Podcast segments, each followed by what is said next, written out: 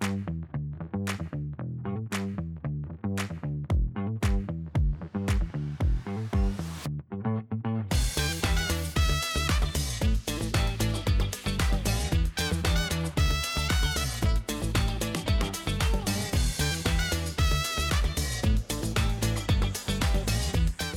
Welcome to the Town and Country Podcast, two churches, one ministry. Thank you again for joining us on this beautiful day here in Cedar Falls. I am your host, Jonathan Ilian, and we have with us again Pastor Kevin Richter, who is the pastor at St. John's Lutheran Church in Reinbeck, Iowa, and Reverend Dr. Gerald Kapenka, who is the pastor at Immanuel Lutheran Church here in Cedar Falls. Um, it is an honor to be part of this podcast series, and I believe that we're bringing some very interesting insights into the book of Ephesians to the to the listeners. So we're now on the fifth installment of the Town and Country podcast, and for those of you that are new to our podcast, we're working through a total of six weeks. So we only have two more to go here. This one and one more, uh, preaching about the sermons on the chapters of Ephesians, one chapter per week. However, this path that you are preaching um, the sermons might be similar, but they might be completely different because you're building them separately, but you're talking about the same topics. So today we're talking about Ephesians 5. Um, so let's see, who was last week's first person? So it was, was Kevin. Me. Oh, Lord, now we have to listen to the old guy. All right, fine. so, Pastor Kapenka, you being the elder statesman here, why don't you go ahead and start off with what you did with Ephesians 5? Thank you, uh, and I'm glad to be able to to uh, bring some uh, wisdom to these young whippersnappers. um, Ephesians five. What struck me as a, as you read through this is you know that that first uh, verse, uh, be imitators of God as beloved children, and then walk in love. And and I really kind of just use that very first sentence uh, to to guide the rest of the sermon. Um, and you know it's so easy to, to focus on the imitators of God. And where I, I began with is as beloved children, um, in reference to the first three chapters of Ephesians, uh, as he talks about our place in the kingdom, our, our, our justification that we're saved and how we're saved. Um, I made a, a, a, point of, of emphasizing the fact that before we can walk in love, before we can be an imitator, um, it is absolutely essential that we recognize that we are loved by God first. Uh, if we don't recognize that we are beloved children, that we have been redeemed and saved by the grace of our Lord Jesus Christ, um, there is no possibility that we can imitate God. There's no possibility we can walk in love. And so, that illustration that we have been loved by God, that we are um, walking in His love, was was truly important uh, for for me to to emphasize and, and to begin that that process. Uh, and then from there, you can walk on uh, or, or, work on what it means to walk in love. Yeah, I think it, you know did almost the exact same thing.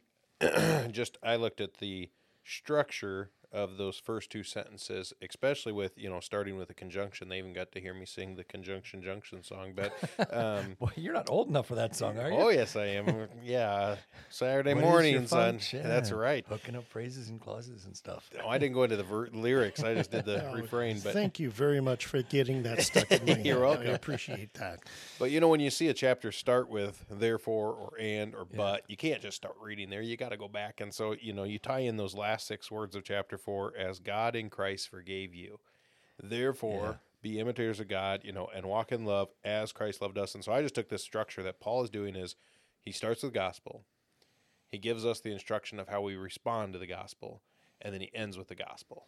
And this book end of these two sentences is the exact same structure he does for 1 to 21 and I'll, I'll, confess and i told my people not to tell you but i'll tell you i cheated i only did 5 1 to 21 because i'm going to throw the end of chapter 5 in with 6 next week so i oh, broke the stinker, rules because i wanted to do that and i thought no no we're supposed to preach the whole thing and i thought okay i'll do it but that was my plan too.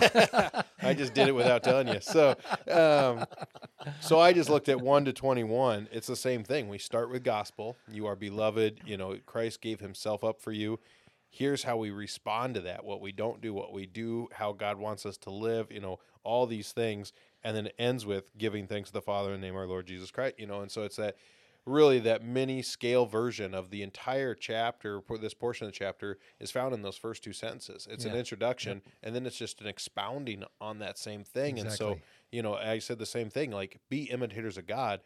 Well, just be like God, you know, and that's what be wise, be you know, don't be foolish, be wise, be light, not dark, all these things. But it's only possible because first we are forgiven in Christ. We are beloved children. We are loved first. We are, you know, adopted in. He has sacrificed himself for us. So that that gospel has to come first. Then we can talk about how do we live in the freedom of that gospel message.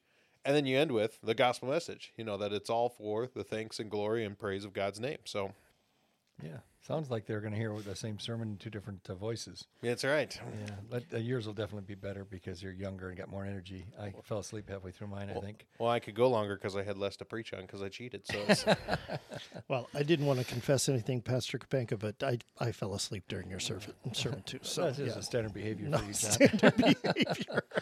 The other thing I, I, I do make note of, and, and maybe was uh, a little bit uh, different, is you know I emphasize emphasize that being imitators meant uh, the repetition of walking in love is a reflection of imitators. So uh, being imitators of God, that means you walk in love, and so the the theme of the whole thing was walking in love.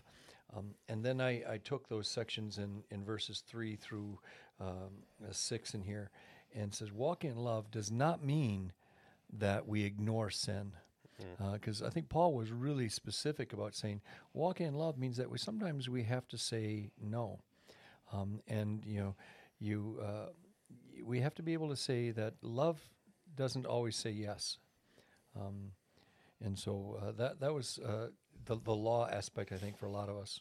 Yeah. and- Okay. So th- uh, what I, I, I cheated. I, I listened to Pastor's um, Yeah. Pastor Kapenka's sermon. So Pastor Kevin, I don't I don't know exactly how you did this, but I know what my favorite illustration was from the sermon that helps to drive this point home from from your sermon, Pastor. But let's see if it matches up with what you actually are going to tell us. What was the thing that made you um, that that drove this point home by way of illustration for you? Well, again, I, I, I think in this area is, is as parents, and, and this is the area where I focus on the, the relevancy is as parents, um, if we are beloved children, we all understand as parents that we can't just say yes to everything. Um, part of being a loving parent is, is knowing when to say yes and, and saying no, and that's hard sometimes. It's not always fun to discipline your child, and and we we've we've as children we maybe heard our parents say this is going to hurt me more than hurt you and we, we had no understanding of what that meant especially if, if your parent used the paddle like mine did. Um, until you're a parent. Yeah. um, and then having to say no to your child or having to discipline your child is really hard. It's really hard. And yet that's exactly what paul calls us to do. Um, and so the illustration here is that because we love you we have to say no to certain behaviors and actions. And so walking in love means that we are willing to take the hard step. We're willing to say no to sexual immorality. We're willing to say no uh, to uh, filthiness and, and foolish, crude joking and, and idolatry and immoral behavior. Um, because he, he goes on, there is no inheritance in the kingdom of Christ if you don't. Um, and love sometimes says that I love you enough to say no. And, that's what parents do, and that's what we have to do as, as Christians to those who don't know Christ, as, as pastors to the people that we love. We've got to be willing to, to tell them the law and say no. And that, that's hard, but it's necessary. Yeah, that that is actually that's the one that I was hoping you would bring up because It's the only one I use, so he didn't have well, much no, choice. yeah, it just I mean it, it was it was the one that really struck home with me is the fact that um, one of the one of the ways that I brought my children up is telling them no and having them understand that no actually is based on love. It's not because I'm I'm trying to hurt you. It's because I'm trying to teach you. I'm trying to instruct you, and that's that's important. Pastor Kevin, what what do you think drove your message home today? Well, before we get, get to that, I just want to respond to yours because I think, like, A, if you ask Maisie, she'd say, I love to say no to her because I always do it with a smile on my face because, you know, nothing greater joy than seeing your kid melt down and, you know, not get what they want because you're the cruel parent that gets to say, no, you can't have that. Um, But also, I think you know, I kind of I did touch on that point. I just chose a little different verse, which I think it's in the same thing. You know, take no part in the unfruitful works of darkness, Yes. but instead expose them. Yes. You know, and I talked about this as where we have to call sin a sin and call the law a law. You know, that we don't go out and expose those like shining lights on them. This is not like the cop shining the light through the window saying, Where were you on the night of the, fi-? you know, like we're not doing it to judge them, to condemn them. We are doing it to show them this darkness leads to death. You know, that Yeah. the, the path you're on is not good for you. And the only way we can do that is in love. You know, we, we expose the light of Christ because it is loving to call darkness darkness and light light to call what is good and true and right. I love that phrase you know uh, the what the fruit of the light is found in all that is good and right and true. Not according to what the world says is good and right and true but what god says is good and right and true. And when we expose light on that that's telling people no you can't do that. That's not good for you. Not because i hate you because i love you and i want you to have the inheritance you know? So i kind of brought out that same point in that different verse but um yeah, so my main illustration, I'll actually go to my children's sermon. Um, I had, well, we only had two kids there, but uh, had Bryn hold the candle unlit, a purple candle, and I held a white candle that was lit. And I said, The white candle is Jesus, the purple candle is you. What's the difference? And first she picked up on the fact that the white candle is a full size big candle and the purple candle is this tiny little thing. She said, It's bigger. I said, You're right. Jesus is bigger than you. That's good to know. But then also, what else is different? Well, yours is lit. You're right. Jesus has the light. You have no light. You, as a sinner on your own, have no light in you. You are darkness. And that's what Paul is saying. You were darkness. And no matter how hard you try, no matter how much effort you put in, no matter how careful you try to be to wise and not be foolish and to try to do all these things, you cannot put that light in yourself. The only way you can have that light in you is if Christ comes to you and puts his light in you. And I think that's the, you know, sanctification that doesn't turn good works into a law that I have to try to work, work, work. I have to do all these things. It's on my shoulder. It's my burden to try to be the light and do all these things. No, it's Christ in you. That's where the light comes from. That's where it's always going to come from. You being the light simply means you let Him shine through you. You let His love be your love. You let His grace fill your life so full it flows out onto others. And therefore, sanctification is the gospel message. Um, I just got to read Mrs. Stone's theology paper on sanctification, so that's ringing in my head, and it's so good. It's so full of good stuff and quotes of Luther and stuff. But you know that just sanctification always starts with justification. You can't Yeah. have one without the other, and you know so you have to start with the gospel. Christ giving you His light because He loves you, He forgave you, you are saved in Him, so that now His light is in you.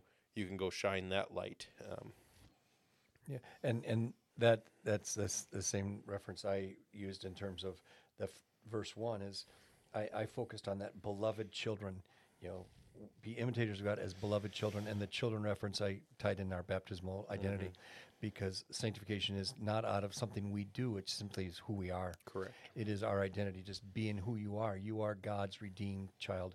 You have a new life, a new person. The old person's put to death. So um, it's not an outward action; it's just living your identity. And I think that also just reminds what we've talked about the last couple weeks. You can't have chapters four, five, six of Ephesians without chapters one, two, three. You know, without the you were chosen before the foundation of the world.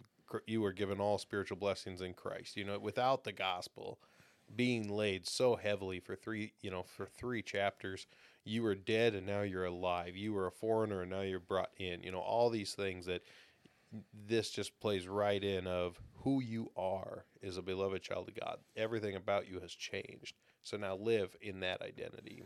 Now that's so good, but I do have to have to tell you because you took the shortcut and didn't preach the end of Ephesians five. That the only thing I did is I just tied in. Now Paul said this is an example of what it would look like in the family hmm. when he tied in marriage and and and husbands and wives, in saying that this is how it looks in the church between Christ, the bride, and his bridegroom. Uh, this is what it looks like in the husbands and wives. So I was able to bring that in um, because that's the way it's supposed to be. um, No, and and so I, I just pulled I just pulled that in. I I fully support that. when when I teach this in, in premarital classes, I always say they got that in the wrong place. But um, and, and just pulled that in. That Paul us this illustration of this is Christ and His bride, the church. This is mutual submission because your identity is now tied Mm-hmm. to that. And I mean, that fits perfect with the end. I mean, 21 obviously ties to 22 right off the Yeah. bat. Submitting to one another out of reverence for Christ. You know, you're in Christ, I'm in Christ means we are both in Christ, and how we interact with each other is love. And I I always love how every English editor I've ever seen loves to put that subheading between verses 1, 21 and 22. Yeah. Just blows my mind that they've ruined this passage. Yep.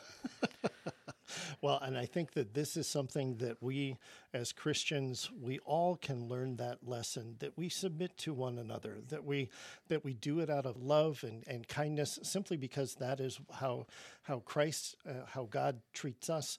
We need to be showing that type of uh, love and understanding and compassion to one another. So, well, this was a very good conversation. We are out of time today, so but I do appreciate you both putting forth this effort, um, trying to uh, get this across. Even though Kevin cheated, that's I I feel that uh, you know we did have I- a good thing going here. I just so- have to preach more next week. So That's I did yeah. it to myself, you know. No.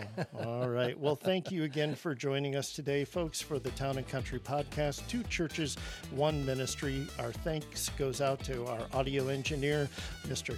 Uh, Dave Kaler, for setting all of this up. Uh, we- appreciate his help. So, on behalf of Pastor Kevin and Pastor Kapenka, I am your host, Jonathan Ilian, and we invite you to come again next week for our last installment of Ephesians for the Town and Country podcast. Thanks again so much, and have a great week.